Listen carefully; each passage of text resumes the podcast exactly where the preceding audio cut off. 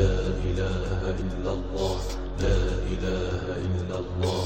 الملك القدوس السلام المؤمن المهيمن العزيز الجبار المتكبر الخالق البارئ المصور الوهاب أسرار ومعاني وبركات أسماء الله الحسنى. بسم الله والحمد لله وصلى الله وسلم على رسول الله وعلى آله وصحبه ومن والاه.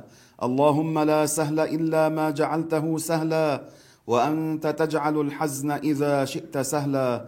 اللهم ارزقنا الإخلاص في القول والعمل والنية يا أرحم الراحمين. القابض الباسط. هذا الاسم وهذا الاسم في العادة يذكران معا من أسماء الله الحسنى المباركة الدالة على ما يليق به عز وجل.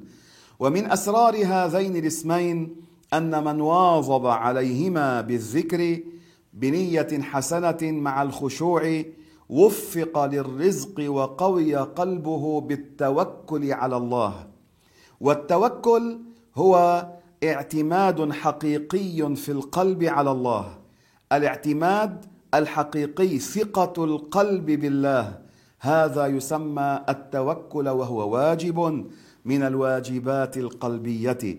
فتوكلوا على الله في أمر الرزق وفي غيره فإنه خالق المنافع وخالق المضار وهو الرزاق هو الذي يرزق الحوت السمك في جوف البحر. ويرزق من يشاء متى يشاء وما يشاء. فإن الله تعالى هو القابض الباسط. أما المعنى فهو الذي لا يقطر الرزق بحكمته ويبسطه بجوده وكرمه. الله تعالى يقطر الرزق يعني يضيق الرزق على من يشاء وهذا فيه حكمة. لأن بعض من وسع عليهم في الرزق افتتنوا. فقد قال سيد الناس عليه الصلاة والسلام لكل أمة فتنة وفتنة أمة المال. كثير من الناس إلى المال مالوا وانحرفوا وزاغوا بل بعضهم قتل أباه وبعضهم قتل جدته أو أمه أو غير ذلك بسبب المال. فتنة المال عظيمة نسأل الله تعالى العافية. ويبسط الله الرزق على من يشاء. هذا كرم من الله. هذا جود من الله. هذا إحسان من الله.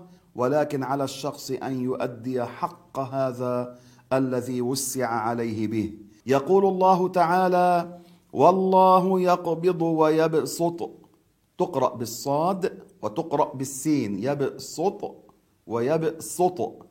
فكم من أناس قبض الله عنهم الرزق فكانوا فقراء صابرين لله غير معترضين. يعني الفقر بالنسبة إليهم ممدوح.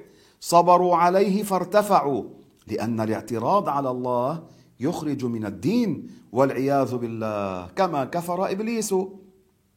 إبليس كفره اعتراض على الله كأنه يقول يا الله ليس لك ذلك. يعني ينسب السفه إلى الله وهذا ضد الحكمة والله حكيم. فالله يقبض الرزق عمن يشاء ويبسط الرزق لمن يشاء. فكم من أناس بسط الله لهم الرزق بعد الفقر فكانوا أغنياء في الدنيا ولكن تنبهوا أدي حق الله في المال.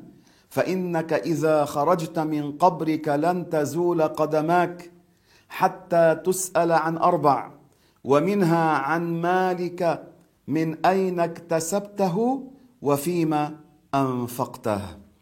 وورد في الحديث عن أنس رضي الله عنه أنه غلى السعر بالمدينة يعني صارت الأسعار غالية في عهد رسول الله صلى الله عليه وسلم فقال الناس جاءوا عند النبي وقالوا له عليه الصلاة والسلام يا رسول الله غلى السعر سعر لنا. يعني حطوا لنا أسعار ما بيزيدوا عليها الناس أو بنقصوا. فقال رسول الله صلى الله عليه وسلم إن الله هو المسعر القابض الباسط الرزاق.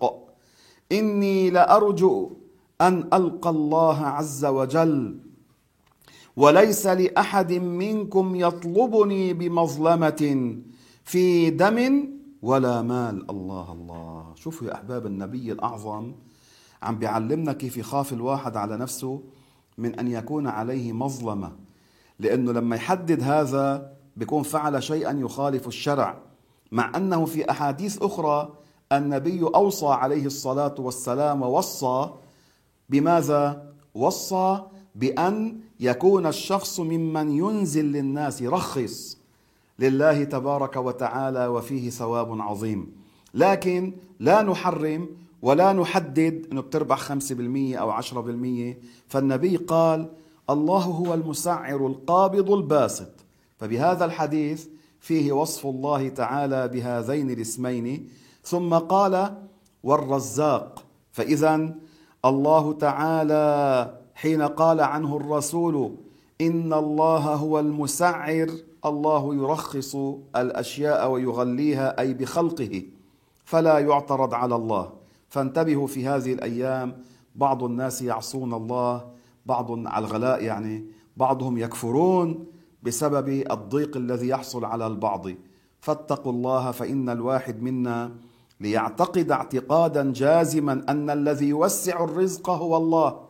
والذي يضيق الرزق هو الله وكذلك القابض من معانيه قبض الأرواح فهو الذي يميت العباده يعني بالموت يموت الناس بقبض الروح فهذا يكون وكل به من؟ وكل به الملائكة على رأسهم عزرائيل عليه السلام.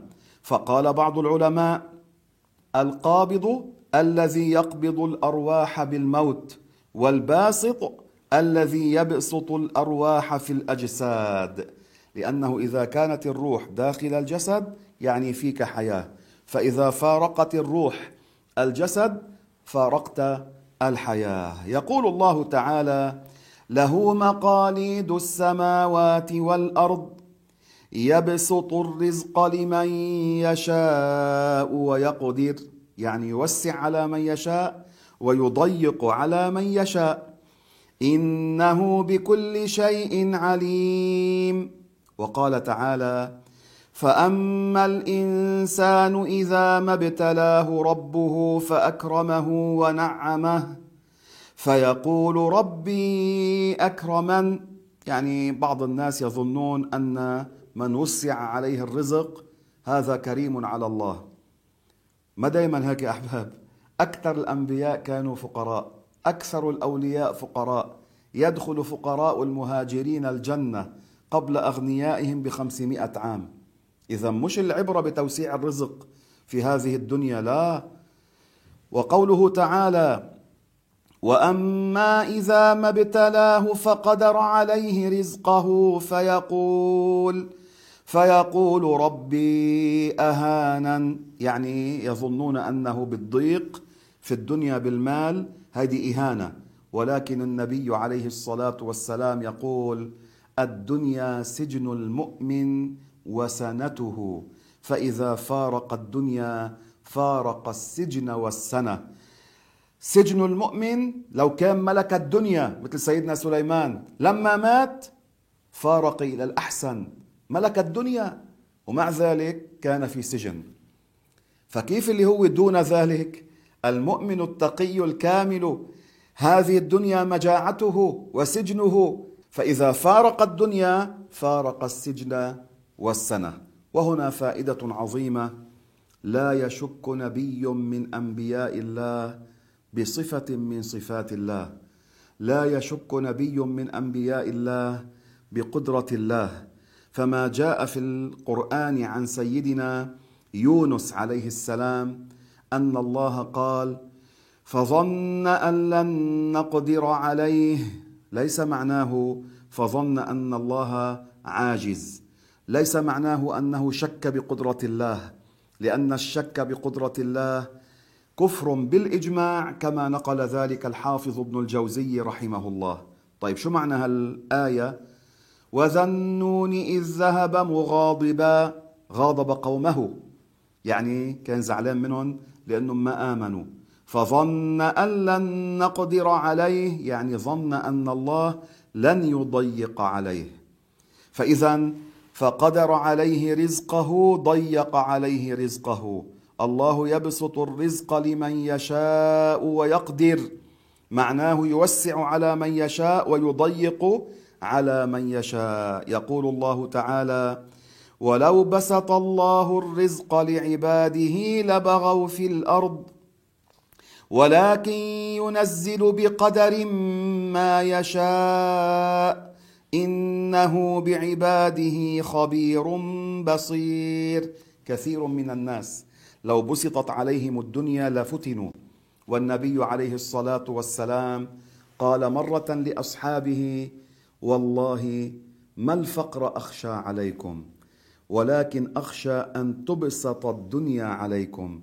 فتنافسوها كما تنافسوها فتهلكون كما هلكوا. معناه يا أحباب النبي يخاف على أمته إذا وسع عليهم إذا بسطت عليهم الدنيا أن يتنافسوا في الدنيا فيهلكوا كما هلكت. بعض الأمم التي كانت قبلنا. اللهم يا الله يا من يقبض الرزق عمن يشاء ويبسطه لمن يشاء.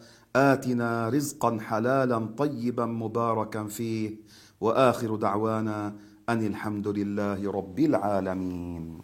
لا إله إلا الله لا إله إلا الله.